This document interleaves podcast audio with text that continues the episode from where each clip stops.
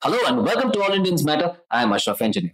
When the COVID 19 pandemic hit and educational institutions had to be shut, classes were shifted online. Since then, it's been reported widely that millions of students were left behind because they didn't have adequate internet access or the devices required to attend classes. The plight of the students showed how poorly prepared the country was. But how did teachers cope? Overnight, they had to adjust to a new medium. According to Unified District Information System for Education 2019 20 data, only one in four teachers in India was trained to use a computer for teaching. The share of such teachers was even lower in government schools. Also, there were wide disparities among states, with Gujarat training 57% of its teachers, while Madhya Pradesh had trained only 9% with classes likely to go increasingly digital, even after things normalize fully, how can teachers be readied for a new age of education delivery? All Indians matter. We are on the show Siddharth Rajsekar, founder of the Internet Lifestyle Hub, one of the world's largest communities for coaches, trainers, teachers, and experts with more than 10,000 members. Siddharth has trained more than 200,000 people over the past 10 years, working closely with renowned international experts like Robert Kiyosaki, T. Harv Eker, Tony Robbins, Brian Tracy, and Jack Canfield. Siddharth has developed the Freedom Business Model, which focuses on helping people take their expertise online and build a profitable digital coaching business. His mission is to reform the education and employment system by building a new breed of digital leaders. His first book, You Can Coach, is an international Amazon bestseller. Welcome to the show, Siddharth. Great to be here, Ashraf. Yes, thank you. Siddharth, when a teacher moves from classroom delivery to online platforms, it's a major shift. Could you detail that for our listeners? Yes, one of my mentors, he says it's not about what you teach, it's about the way you teach it. And more importantly, it is who you are as a person. And now, if you look at the traditional system, you know, ever since uh, COVID came, it really showed the cracks in our current system itself, where you know many of the traditional teachers really had to you know, get uh, equipped with the technology skills. They need to get equipped with looking to a camera and speaking, where they would engage with an audience live. But now they had to adapt and keep the attention span. And uh, the other, you know, big challenge that many teachers would have faced is like how to create an impact. It's not just about giving knowledge, but how do you keep the attention span and how can they create an impact in that whole learning process? So we saw this. Even I have a, you know, two boys. My first son is uh, doing was doing online school, and I was seeing some teachers he was engaged, some teachers he was not engaged, and he was doing other things and you know chatting with other friends on Zoom in the side. So I think this it really shows that right now we are moving into a world where having the skill of being able to teach using technology it is no more an option. You know it is something that every teacher needs to learn. They need to get upskilled. And i'm going to reiterate that it is not about your knowledge. It is not about how much you know. It's not about what you teach. It's about the way you teach it and keeping the attention span. So i think it's a, uh, been an interesting time in the history of the world where now the teachers need to adapt themselves. And that's uh, what i've seen even in my community. Many traditional teachers many traditional coaches who are doing offline they had to really you know reinvent themselves for this online space. You mentioned that your son you know was chatting with others on zoom while the class is on. I hope none of his teachers are tuned in to this show. Yes. They, they they know about it yes. They know about it and we had a discussion also. I mean they said it's the same pattern with most of their kids where they get zoned out. That's so right. yeah that's i think many parents will be able to relate to that. Yeah uh, could you also talk about the mental shift that's required? Yeah, the mental shift uh, is more to do with you know the response that teachers normally get in a classroom, like where there's more discipline and they're able to really you know control the room. But here there is no control. So how do you keep the control of the room and how do you really keep them engaged? Uh, what I've seen happen even in my you know community when I do these calls, like 500, 600 people, how do you keep them engaged? Is through a process called suggestology. I learned this from one of my other mentors. Uh, he says it is not about, if you look at the root word of education, it is not about jamming in, but it is about bringing out. The word root word educate is to bring out. So every three, four minutes, whenever I teach, or even my students, when they're doing this, they engage in the form of comments. They ask people to type in the comment box, what do you think about this? Or every few minutes, put them into an exercise, an, an activity, and then do something and come back. So when there is this, you know, this whole thing of a two-way interaction, where you're keeping the attention span like every three, four minutes, uh, without letting them zone out into Facebook or WhatsApp or doing something else. Uh, that is the big mindset shift. And most teachers who are like the typical lecturer format, in most of those cases, I've seen like they have that mindset. They expect that the audience is going to be listening to them. They actually lose them completely. So it's about really keeping it like two way interaction, asking people to comment, uh, giving them some exercises, making them to download something, and then maybe bringing somebody on, ask them to share, okay, what did you learn? Looking at all of their faces. So all of these elements are a huge mindset shift. And again, a technology mindset also is an important thing. Many people, they feel, oh, I'm not technical. I'm not sure if I can do this. So huge shifts in not just the tech space, but even the way the interaction happens. Absolutely. Siddharth, in the Indian context, there have been several practical issues also. For instance, women teachers were expected to do housework during the lockdown while classes were on, and there was great disturbance in the background because of their home setups, etc. Yes. So, you know, how do you deal with that? Yeah, I mean, it's not just for teachers. I think it's for all work from home professionals also, right? So they are having a conversation or a call from the US, and then the kid is just shouting in the background. So, yeah, I know it's a challenge. But the best thing is, I think now people have been able to adapt to that. And now there are tools that I found recently. It's called Krisp, K R I S P dot I O. You just install that on your system, on laptop or whatever. And it's a AI based engine that cancels out all the background sound you know and it does a pretty good job whether it's a traffic sound or dogs barking in the background or you know babies crying. So of course there are technology Pressure tools. in the Indian homes. yeah and indian homes yeah and all the cookers uh, you know whistling in the background. All of that is definitely going to be there. But yeah if you have tools like this but also i think now people are aware that okay now this is like the new normal. We need to have like a proper home office. Even for me i have a proper home studio that is set up. So before i do a webinar or a call or any kind of teaching that i do I tell my family, hey, I'm just getting into a call. And I have two boys. My first one is nine, second one is three. So he comes to me and asks, Dad, is it a big call or is it a small call? I said, okay, it's a big call. Big call means for him, it's like, okay, no disturbance. Small call means I'm just having a conversation with somebody. so I think it's about even parents now or even who have kids to probably tell them what's coming up. But yeah, this is like the new normal. And I think we are adapting well into it. And yeah, it's good fun. I've already spoken about the lack of training for government school teachers. Could you give us a sense of what training teachers are given in other parts of the world before they make the shift? So, no, I've been fortunate enough to learn, you know, from people like Blair Singer, who's also known as the master of masters. Like he's trained many of the world leaders. Uh, he's Robert Kiyosaki's uh, one of his rich dad advisors. So I've been through his train the trainer program, and uh, he has taught like many. He has trained many thousands of teachers abroad in the U.S uh, in the Far East and many other places. I've also had the fortune to learn under Jack Canfield also. He's also having his own trainer program, the author of the book Chicken Soup with the Soul and uh, Success Principles. And one pattern that I see uh, that uh, all of these great teachers that they talk about and even in their programs and their students is it's about, you know, your curriculum needs to be engineered in such a way where it provides a journey or path for your students to reach a particular goal. Like for example, if somebody's a coach, like a digital coach, they need to have their students going from point A to point B. What can they teach so that they can make that as a path of least resistance? Okay, so I've seen many of these great teachers, the way that they train their other students, it's not about volume of information, but it's about simplification of concepts especially now in the online world you know that's a big thing attention span is very very important here so what I see is right now, the main training that our teachers really need right now, it is not about just following a script or a curriculum or what's been given by the school or whatever. They need to now look at how to teach that in a more sublime and simple way. And I'm bringing back the same point, how to make it more engaging. And this is something I've seen all the world leaders do really well. And me going to having gone through many of their programs over the years, I can see that uh, you know my effectiveness in my trainings has been because of all of that that I learned from there. So yes, it's about uh, simplification of knowledge. Yeah.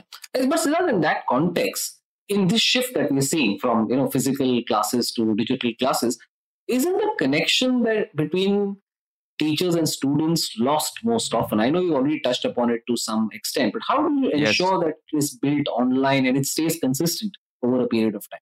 Yeah, uh, that's a very good uh, question, Ashraf, because now while on one side if the teacher is not having the ability to keep the attention the student zones out and the impact is not created. On the other side like what i do right now is for example in my community i run something called the hackathon okay? A hackathon typically has between uh, 800 to 1000 people where i coach in one go at the same time.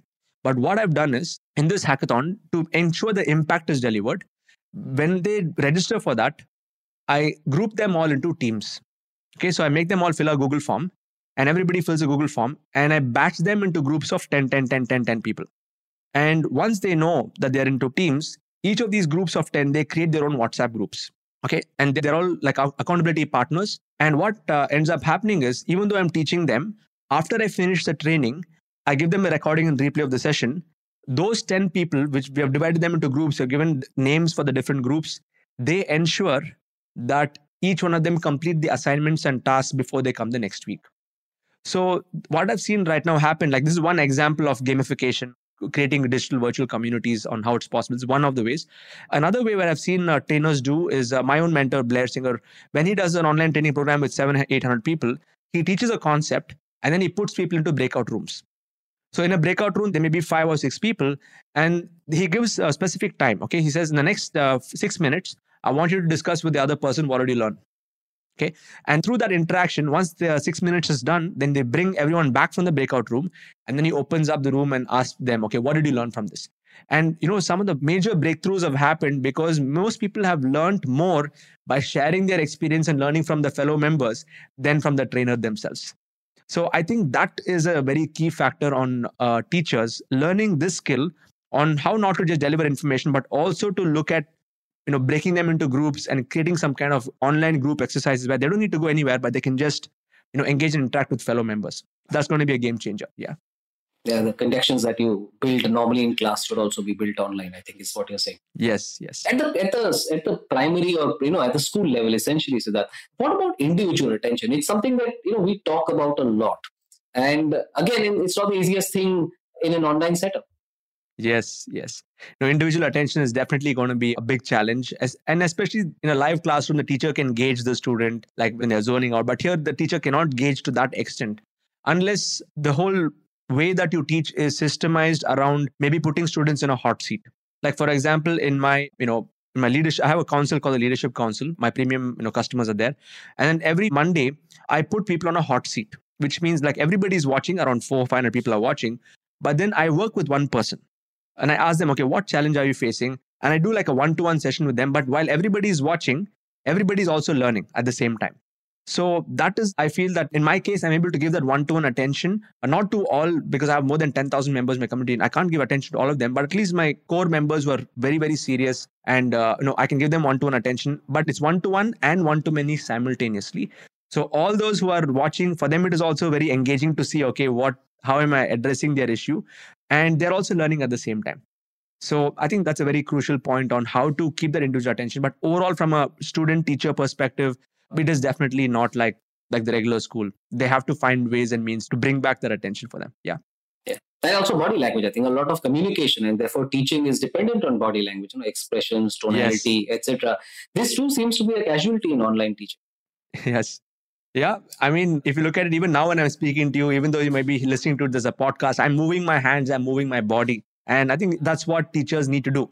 Even sometimes what I do when I'm recording a podcast, also sometimes I like to stand and do it because when I'm standing, I can use my gestures and body. And even though people may not see it, but they will be able to feel it on the other side. So yes, you know, body language, tonality, the way that you teach, all that is, I would say it's more than 80% of the impact is created in the non-verbal communication and 20% only the verbal communication and the words that you speak. So yeah, now I've seen a lot of my trainers also doing standing workshops, standing training. You have you get these uh, computer desks now where you can completely stand and do things. Now that also gives an opportunity to express yourself more in the digital space, even though it's uh, you know it's going to be happening online and people are on the other side. But yeah, it's a big casualty, like you said. Teachers who are just you know with the old format or old school way of uh, teaching they really need to you know upskill themselves on these areas. Yeah. in fact uh, all these reasons that we just discussed uh, there is a perception that digitally delivered education is not effective. Uh, how do you respond to that? Mm.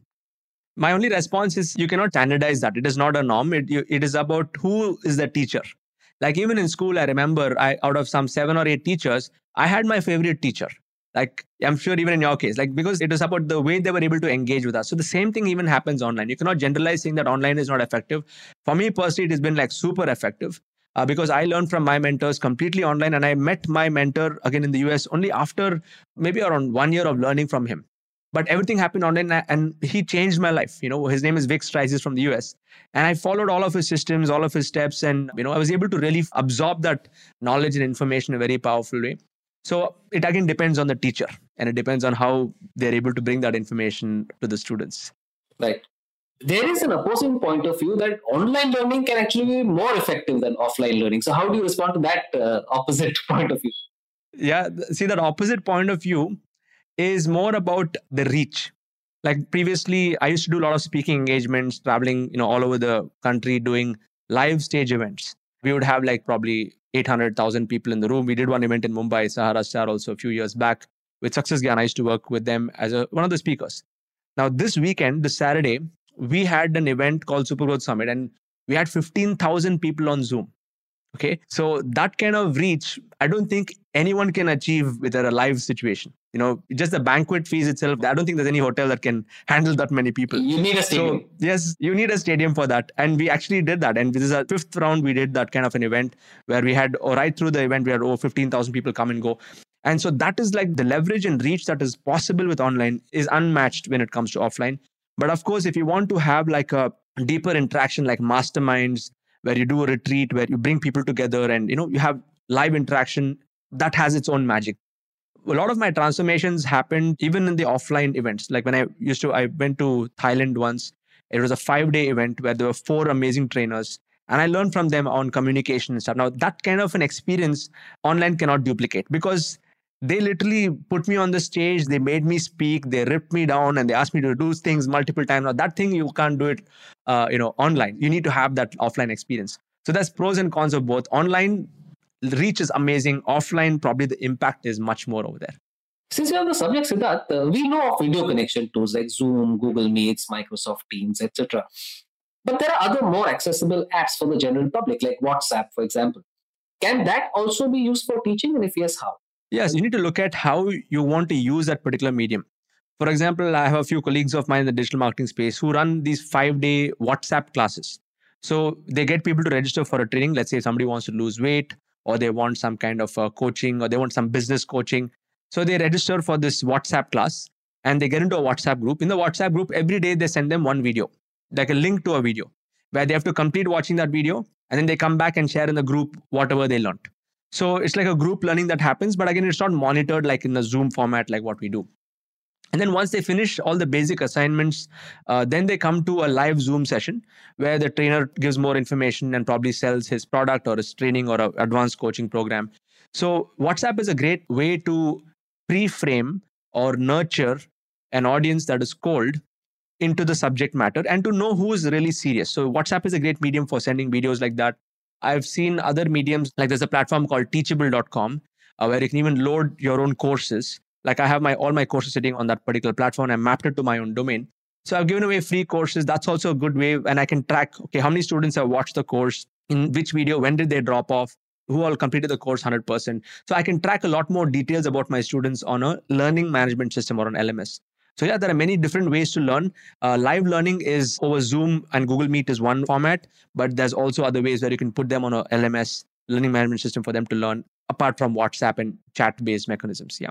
So that all this that we're talking about may prove pointless without adequate digital infrastructure. After all, we are a country where classes are still held in the open. Yes. In many underprivileged or remote areas. So all this seems a long, long way away. What's your advice to the government on digital infrastructure for teaching specifically? Absolutely. I think the infrastructure starts with not the technological resources, but the human resources. Because if you look at technology right now with 5G and the mobile and penetration into rural India, and all of that is already happening. You know, it's like the internet access is there. And of course, there are some areas that still need it. Smartphones are getting cheaper. And there's so much of accessibility that is there.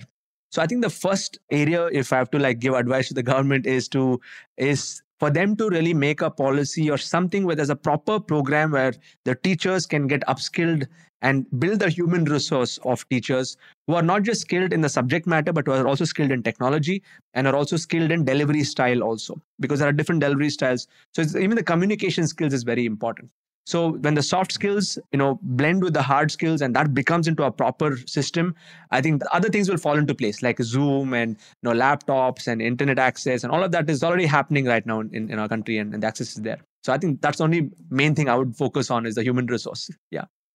And can the private sector help uh, bridge this gap, especially when it comes to government teachers?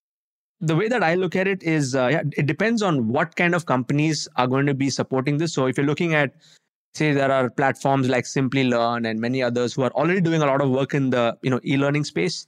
If those kind of companies can come in and provide you know trainers or they can provide trainers to the government to help the regular teachers to move up i think definitely private sector with government can be a really good fit.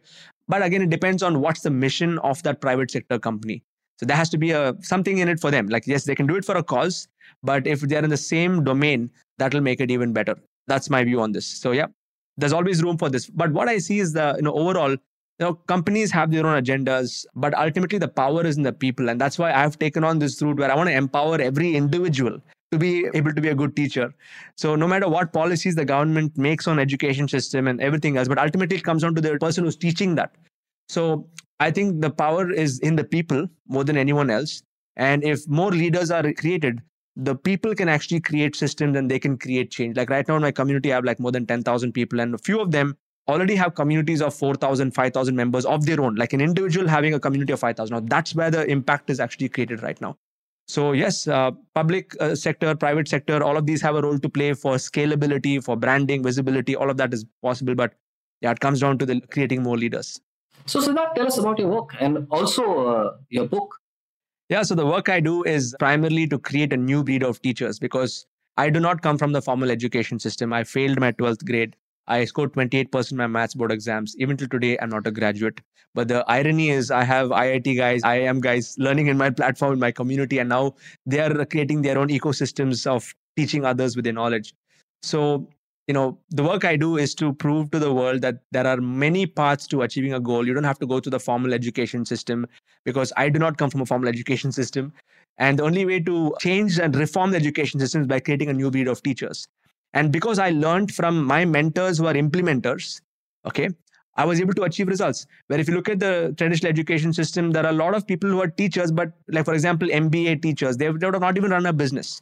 So i mean yes there is theory over there but when you learn from somebody who has actually done it, that has a higher impact. So again, the work that I do is to empower people to take that knowledge and skills that they already have and to convert that into digital coaching, uh, you know, models, and not just to sell products or sell coaching, but to build communities and build tribes. So I'm looking at this in three phases of growth. So the first phase is what is happening right now is, you know, I'm empowering a lot of people to build their own online communities can build create their own products and programs where they can individually manage it on their own. The second phase where i see it happening is is this phase like the internet is like a big ocean okay? Facebook is like one big continent. Now it's going to become metaverse okay? That's going to be like a big continent. Now what i have right now is a small island called the internet lifestyle hub. We're a small little island with probably uh, 10 plus thousand people. I want to see many people build their own small small small small islands on specific topics. And the third phase is when these islands start to collaborate with each other so, for example, I'm doing a lot of work with Success Gyan and we are helping each other. And I have people in my community who are cross pollinating with each other. So, one person is building their influence, another person building their influence. They start to invite each other in each of their tribes and they start to grow their uh, influence together. So, that's the third phase. And I think when this happens, probably in the next three to four years, I feel parents will start to think about whether they should put their kids in school. Why not they put them in one of these islands? Like if I have to teach, uh, get my son to learn stock markets, let me put him in one of these experts' place. If I have to teach him about entrepreneurship, let him go to some other place. So I feel this is going to reform the whole education system, and this leading into reforming the employment system, where people will feel more fulfilled with what they're doing. And uh, I'm sure you know right now the statistics, the number of people leaving companies right now is at the highest record ever. So I think everything can get fixed if we're able to fix the leaders. I think they're calling it the Great Resignation. Yeah, it's a great resignation happening right now at this time. So yeah, that's the work I do. And uh, the the book that I wrote, which is called You Can Coach, is where I detail out the entire system on how I was able to build a community of over 10,000 people within a span of two or three years. And with a lot of case studies and more than 25, 30 different uh, models of implementation, which is more specific to digital coaching, digital training. Everything has been covered, right? From how to find your topic and niche, how to design curriculums, how to uh, plan your launch phase, how do you attract leads and then how do you build your own online community and nurture your community and make it a profitable knowledge business? So that entire end-to-end spectrum is covered along with more than 22 interviews of industry leaders in that book. So i'm really honored to have interviewed uh, people like jack canfield uh, dr john demartini blair singer and uh, some other industry leaders. So i got some very good perspectives beyond what i have to really give a very wide you know view for people to understand how to get into the space. Yes So, Siddharth, here's a question I ask all my guests at the end of the conversation. Why do you do this work? It was the year 1991. I came back from school one day and uh, I went home, and my grandpa was sitting in the hall. I love my grandpa a lot. And uh, I went and asked him, Tata, why should I go to school? I asked him. Now, my grandpa used to work for the Britishers and then he quit his British job. And then in 1952, he set up his own business in Bangalore and he was very successful. Comes from a large family, seven brothers, five sisters, like cricket team with substitutes, you know, big joint family. And uh, I still remember when I came back, my grandfather, he was a very successful businessman because he used to read a lot of books. When I asked him this question, Tata, why should I go to school? He quoted Mark Twain and he said, Sid, never let schooling interfere with your education. Whether you're inside school or outside school, keep learning. Now, as an eight year old kid, I did not understand what he was saying. But when I fast forward my life and I look back at my life right now, you know, I dropped out of college, I went to the music industry, I've gone to the digital industry, and now I'm doing this. And none of this stuff I've learned in, in the schooling system or the education. Okay. And one of my favorite quotes by Jim Rohn, he says, formal education will help you make a living, but self education can help you make a fortune. And that message went so deep. And my grandpa told when I look back at it, I'm literally living his message. So why I do what I do is because I want to carry forward my grandpa's legacy. He's helped a lot of people. I want to help a lot of people.